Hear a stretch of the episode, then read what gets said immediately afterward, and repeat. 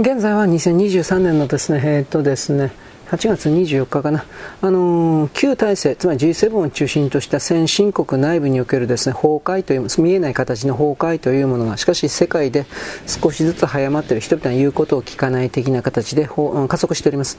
で、この中で顕著と言えるのは、まあ、前回言いましたようにスイスです。で、フランスです。あとは中東も実はそういうですね、不安定な動きがあります。人々がわーわー言い出しているという。これはですね、中東においてはイラクとかシリアに駐留しているアメリカ軍に対しての攻撃がちょっとと強まっているということ。でフランスにおいては、この間の元シリアとか、シリアじゃなかったんだけど、リビアか、あの辺のですね、旧植民地界隈の子孫2世、3世と言われる人たちの暴動、ストライキ、これは全土に広がっているということ。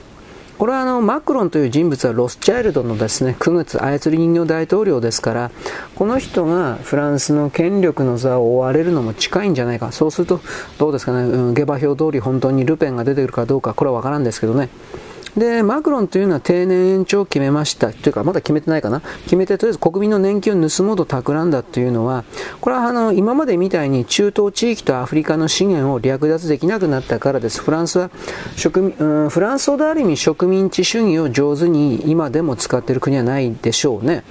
で年金改革法案というものを成立させるためにマクロンというのは強い権力を発動しました。強権と言いますね。でそれをきっかけにフランス全土に放火だとか店舗破壊だとかいろいろ激しい抗議運動デモが広がった。ここで何に着目しなくてはいけないかというと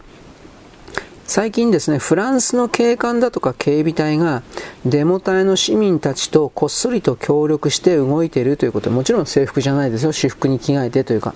つまりあの、フランス革命勃発なんて大げさな言葉は言わないけれども、現行体制は明らかにおかしいというふうな国民の反抗の声というか、えー、レジスタンスなんかそれの声が、動きが強まっているということ。で、あの、スイス。スイスはですね、クレディ・スイスぶっ壊れたんで、破綻しましたんで、BIS までも大きくですね、BIS、あの、ぐらぐらと揺れているということ。だけど、このぐらぐらと揺れている、揺らしているというのは、背後に間違いなくロシアと中国がですね、何か仕掛けているということであり、それをさらにぶっ壊すために、彼ら2つの国がこれをもっと仕掛けるというか、これはあると思います。このぐらぐら動いている発端は何かというと、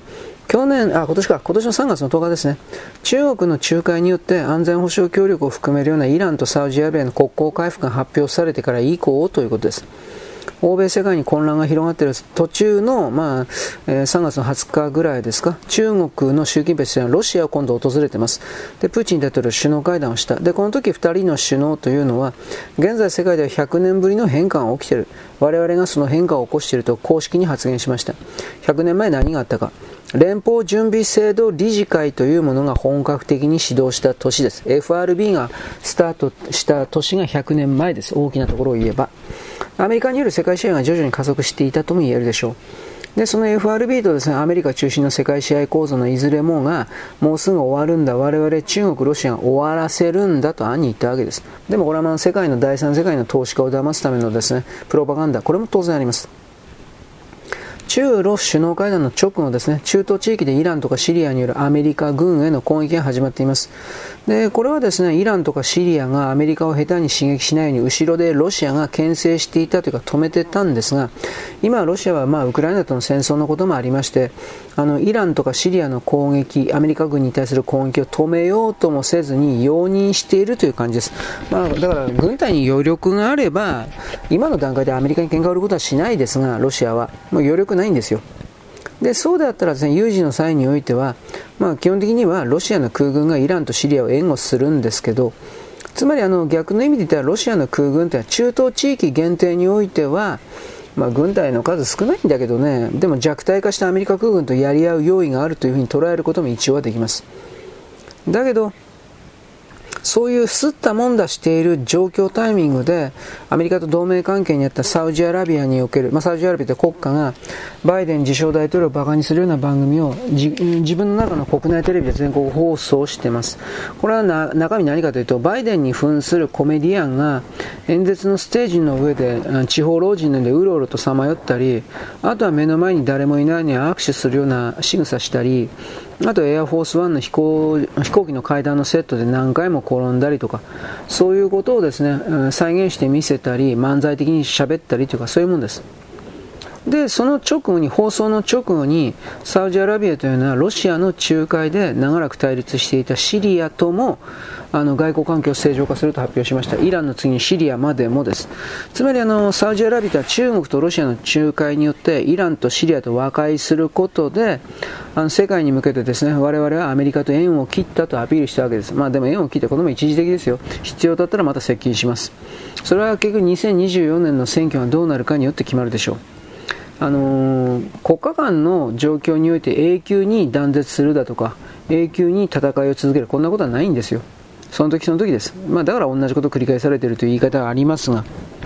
でであの22日においてですねあのエジプトもブリックスの正式加盟発表しています。エジプトがねブリックスに入るとか。実際これ今日の時点でどうなってるのかね。ブリックス会合昨日やってますけどね。まだ大体的なアピール今のところ発表されてないですね。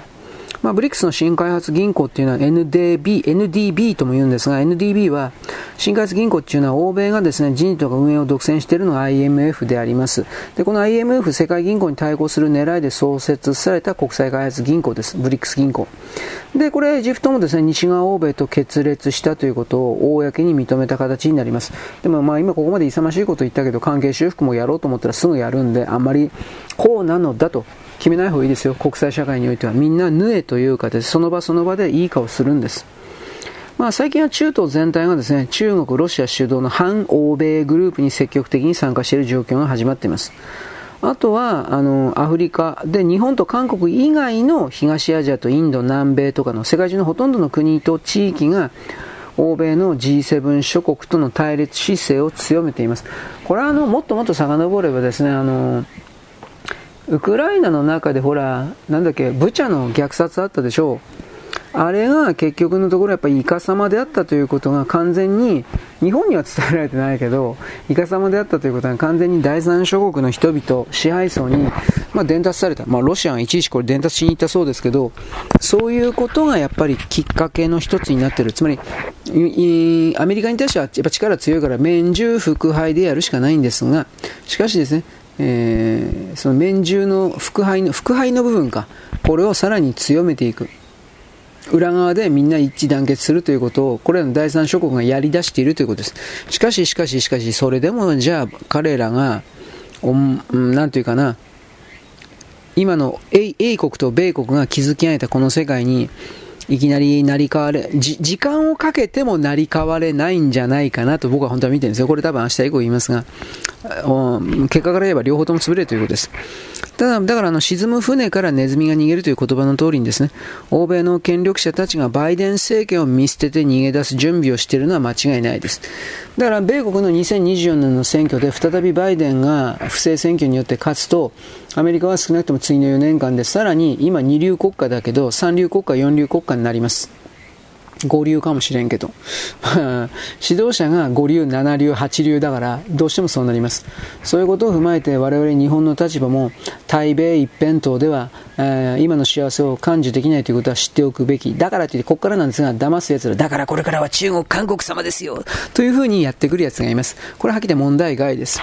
自分で自分のことを成り立たせるようなことを、自立する自分、我々にならなくてはいけない。で、そこから考えたときに、じゃあその時に岸田っていう人では役不足なんじゃないのかと、ここに気づける人がいるかどうかなんですが、まあ、ネット用、レイシストがうるさいんでね、ギャーギャー言う人がいるけど、外国人がいるけれども、しかしそれは個人個人の全ての人々、私あなたが自分で考えなければいけないことですよということを私は勝手に言うわけです。よろしく、ごきげんよう。